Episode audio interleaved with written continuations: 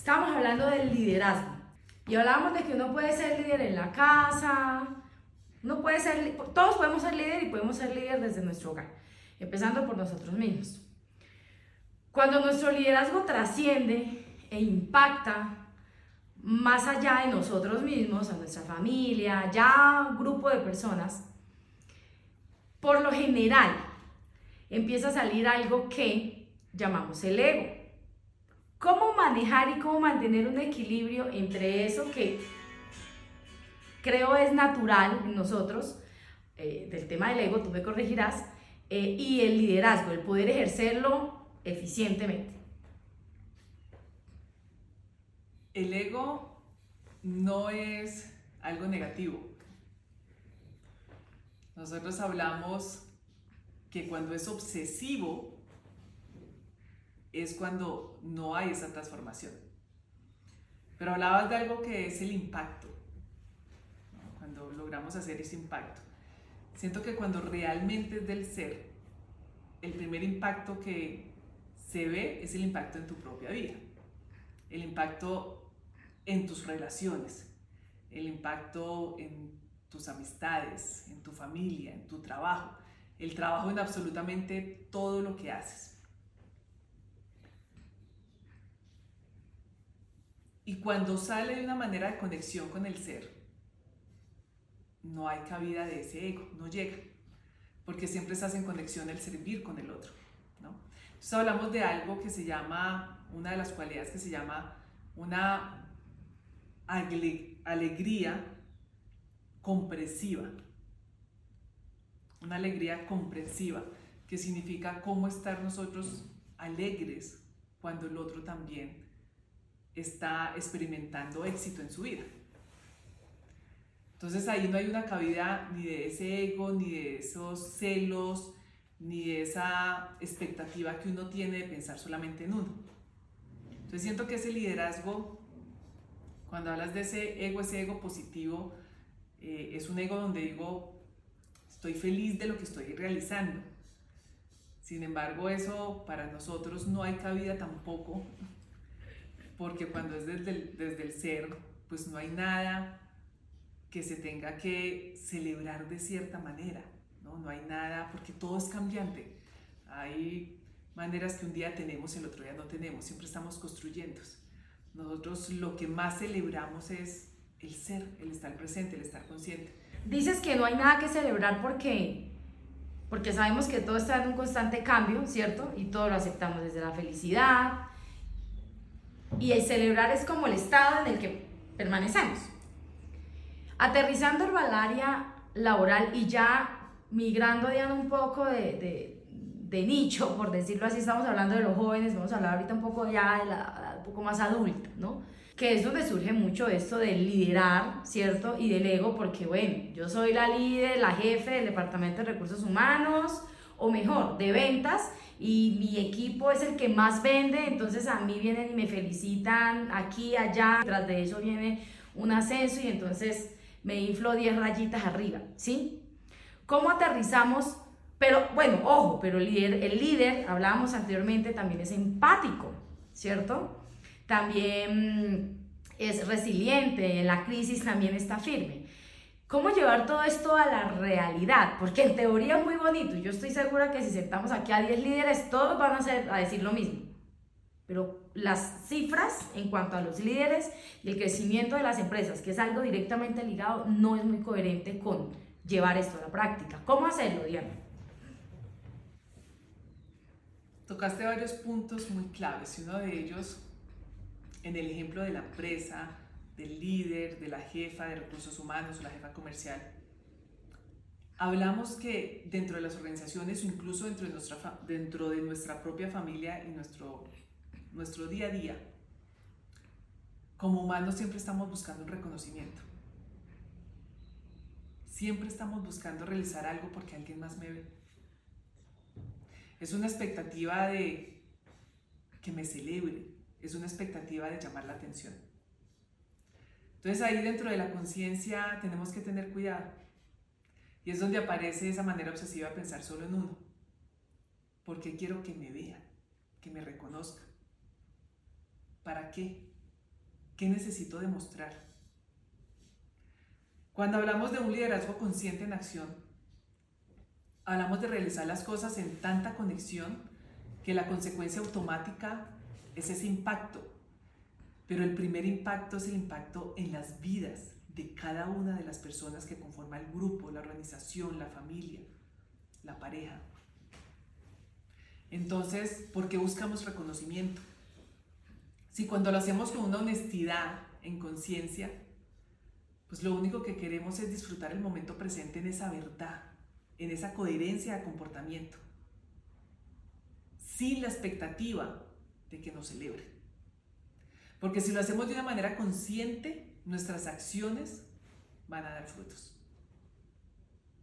Y en caso de que no se dé el fruto, se sigue sembrando una y otra vez, sin la expectativa de que nos celebren, sin la expectativa de llamar la atención. Cuando hacemos cada acción de nuestra vida, en la casa, en el trabajo, desde el comer, desde el agradecimiento, desde las cosas más simples de la vida, el mejor reconocimiento que podemos realizar es con el momento presente. Es con nosotros mismos, con la Madre Tierra, con lo que comemos, con lo que observamos, con lo que hablamos, más allá de eso, se vuelve muy mental, se vuelve muy lejano. ¿Cómo aterrizarlo a una realidad? Es que cuando somos, somos y no tenemos que demostrar nada a nadie. Toda esta narrativa se ha ido incorporando en las empresas poco a poco porque, como lo hemos dicho y lo sostenemos, es algo que el común denominador es que lo alejan, lo separan de la vida personal. Sí, hágalo para usted, pero una cosa diferente es el trabajo. Pero a través de, los años se han dado cuenta que el recurso más importante es el humano y todo esto. Entonces han invertido. De hecho, en los últimos años, un 49% de las empresas han invertido en programas que procuran eh, el crecimiento de ese capital humano de las empresas. Sabemos ya de que usted trabaja con equipos de empresas, hace group meeting, talleres, herramientas. ¿Qué tan aterrizada está esta cifra de lo que invierten las empresas a ese crecimiento, a esa apropiación de todos estos programas? Y hablando puntualmente de Quality Mind, este programa que desarrolla esas herramientas para integrar equipos y lograr todo esto de liderazgo y lo que hemos hablado. ¿Cómo se aterriza todas estas cifras en estos equipos de trabajo que tú has tenido la oportunidad de, de relacionarte, de intimar con ellos?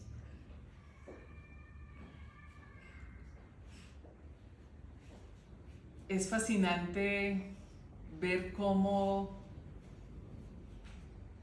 ha llegado un poco la conciencia a las organizaciones, pero siento que primero ha tocado a los seres humanos dentro de las organizaciones. Siento que ha tocado hasta la vida de los seres humanos en ese despertar de decir qué está pasando en mi vida. Siento que las cabezas de las organizaciones han comenzado a iniciar este proyecto desde sus hogares, viviendo situaciones con sus padres, con sus hijos, con sus amistades. Y cuando ellos han podido experimentar esto en sus propias vidas, pueden trasladarlo a las organizaciones. Por eso hablamos que las organizaciones son también nuestra familia. Y son esa familia de cómo un liderazgo puede llevar a transformar y a crecer. Y cuando lo vemos como una familia, lo vemos en una unidad. Y todo proyecto que se realice dentro de una organización, como en el hogar, en pro a ese crecimiento personal, a ese crecimiento a ser humanos, a ese crecimiento a el despertar de los valores más simples de la vida. Son esenciales y los resultados finales dentro de una organización o dentro de un hogar es ese relacionamiento, ese crecimiento constante, profundo, estable, en balance. Hablamos de una palabra que es la ecuanimidad y es ese balance, ese balance con nosotros mismos, ese balance en la organización, ese balance en nuestras organizaciones. Efectivamente, toda inversión que hagamos en nosotros mismos como seres humanos, para llevarnos a un reconocimiento del ser en las cosas más simples de la vida, a reconocer que podemos vivir sin esas expectativas y sin esa comparación y sin ese juzgamiento, pues nos lleva a desarrollar mejores nuestras habilidades, unas habilidades coherentes con el servir, una habilidad coherente en la transparencia, en la honestidad, en el respeto, en esa autonomía, en esa gestión de mis relaciones con los otros, en esa habilidad social. Y ahí es donde crecemos todos. Inteligencia cognitiva, inteligencia emocional por este lado. En el centro va un versus o un más. Siempre va un más porque suma. La unión entre, entre un crecimiento cognitivo, hablamos de procesos en cómo soy consciente en lo que estoy aprendiendo, en cómo estoy consciente a mi lenguaje, en cómo estoy consciente en mis habilidades, mis destrezas, en cómo estoy consciente en debilidades para fortalecer y para hacer mejores mis relaciones, en mi comunicación, en mis habilidades. Y cuando hablamos de la parte emocional, estamos de alguna manera versus o sumando que todo en conjunto suma. Cuando hablamos de un crecimiento emocional, viene siendo lo mismo de esta parte cognitiva, qué tan consciente soy de mis fortalezas, mis debilidades, de mi comunicación, porque la emoción me lleva a reaccionar. ¿Cómo en conjunto manejo esa autonomía en el ser. Esa autonomía en ese conocimiento para tener disciplina, para poder gestionar mi vida. Diana, los, los equipos de trabajo que logran tener esa suma en vez de esa, esa división que nos propone el versus, ¿cierto? Eh, suelen ser más, más optimistas y eso también se da o hay un, un porcentaje de responsabilidad en la empresa y su departamento de recursos humanos cuando implementan estrategias de motivación. Más allá de bonos y cosas que puedan ser temporales, programas que hagan crecer a esta persona, ya que el 69% de los empleados en lo que es Suramérica afirma que si se sintieran más motivados, producirían más. ¿Qué herramienta eh, o con qué herramienta cuenta de Quality Mind para poder, eh, dentro de esos programas que desarrollan, motivar, llevar a más a esos equipos de trabajo. La motivación principal viene desde el ser. La motivación principal viene de reconocer ese despertar como seres humanos en vivir una vida consciente y coherente con nosotros mismos para poder aplicar un mejor relacionamiento con nuestro entorno. Y hay muchas herramientas, pero cuando hablamos de motivaciones, ojo, porque hay muchas motivaciones que son en el momento, instantáneas y se van, como una emoción que viene y se va, como un pensamiento que viene y se va, como una sensación de frío o calor que llega y se va. Entonces las motivaciones tenemos que aprenderlas realmente a reconocer si son inspiradoras solamente en el instante y qué tanto permanecen en nuestro ser. Porque cuando la motivación viene construida desde el ser, desde ese reconocimiento, es permanente. Entonces volvemos a esa parte que hablamos del reconocimiento. Reconocimiento para qué? Para demostrar qué. Si la organización va a tener un momento inspirador, donde en unidad podamos celebrar, porque no somos individuales, sino que estamos en unión, estamos en un grupo, estamos de manera colectiva celebrando, es diferente. Entonces las herramientas que manejamos nosotros es ese acompañamiento de un viaje interior humano para ser humanos. Y esa motivación que sea permanente desde el ser, desde esa práctica y herramientas con momentos que puedes ir construyendo día a día para estar consciente.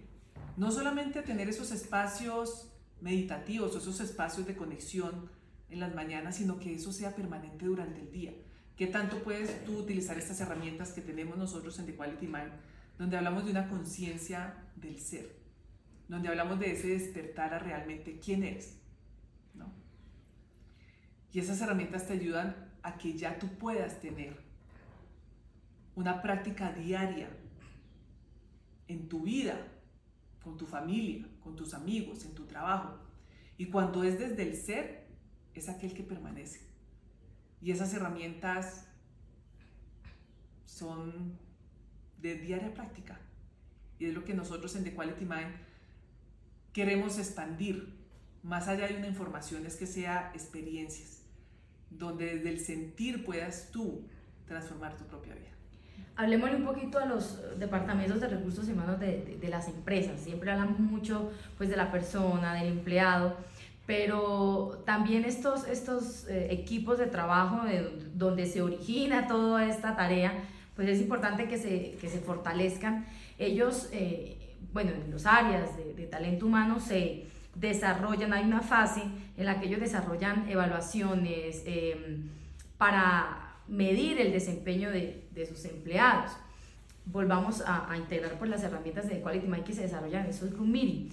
Eh, cómo apoyan, cómo optimizan todas esas evaluaciones, todas esas mediciones que hacen estos recursos humanos dentro de estos talleres experienciales.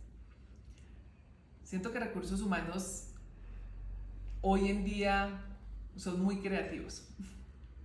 Y hay muchas herramientas de comunicación, de preguntas, de juegos.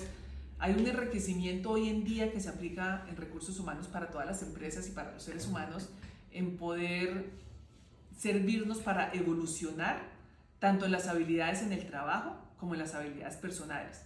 Y cuando en las, en las habilidades del trabajo es que puede reconocer algunas debilidades dentro de los empleados y buscan fortalecer las matemáticas, sus destrezas, su liderazgo, su comunicación. Y cuando hablamos en la organización o de las herramientas que se pueden manejar de alguna manera más profundas,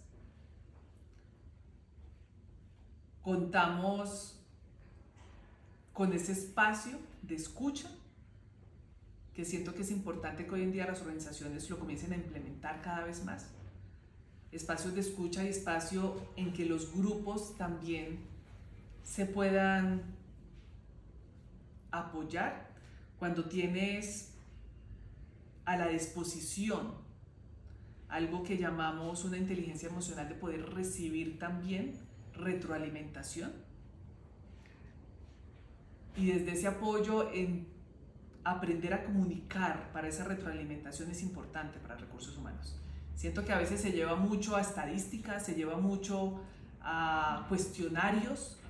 Eh, hoy en día se hacen de manera digital más rápido, preguntas y respuestas y hacia dónde va. ¿Qué pasa con esa información? ¿Qué hacen las organizaciones con esa información? Implementar. Implementar que está bien, pero implementan cantidad de actividades, actividades, actividades y si está desde el ser, siento que la cultura organizacional es súper importante apoyarla y tenerla clara. Siento que las organizaciones, al poder compartir y desarrollar bien en apoyo a esa cultura organizacional con claridad, ahí es el verdadero crecimiento. Hablas de algo súper importante, la cultura organizacional y para allá. El ecosistema laboral depende de una capacidad presupuestal de la empresa.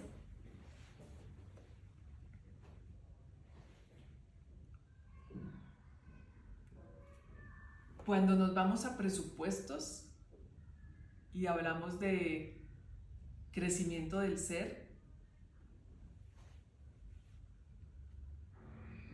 hay cantidad de actividades que no necesariamente tienen que ser costosas para ver un gran crecimiento dentro de una organización.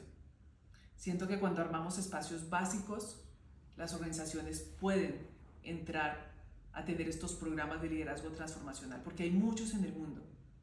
Hay maestros, hay oportunidades en los espacios que la naturaleza nos brinda, que no tenemos que pagar, que están ahí, que necesitamos un acompañamiento, un líder, que nos pueda llegar a conectarnos a ese despertar, pero si realmente los líderes dentro de la organización conectan y son conscientes, no necesitamos el presupuesto. El presupuesto está ahí, a la disponibilidad de todos nosotros. Bueno, Diana, mira, entonces, vamos a, te voy a dar unas palabras y tú me vas a decir con la que más te sientas identificada, ¿va? Ay, ay, ay. Conexión, división. Conexión, Unidad, separación. unidad, Oír o escuchar. escuchar, Ver o atender. observar, Ah, ok. Em, inspiración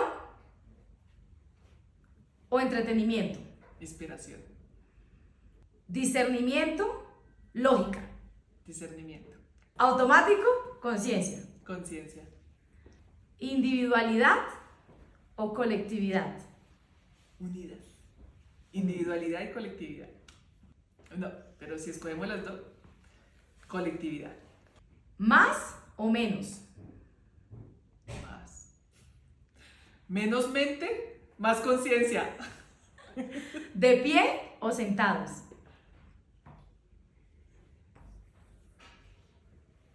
Las dos. Moto o carro. Caminar,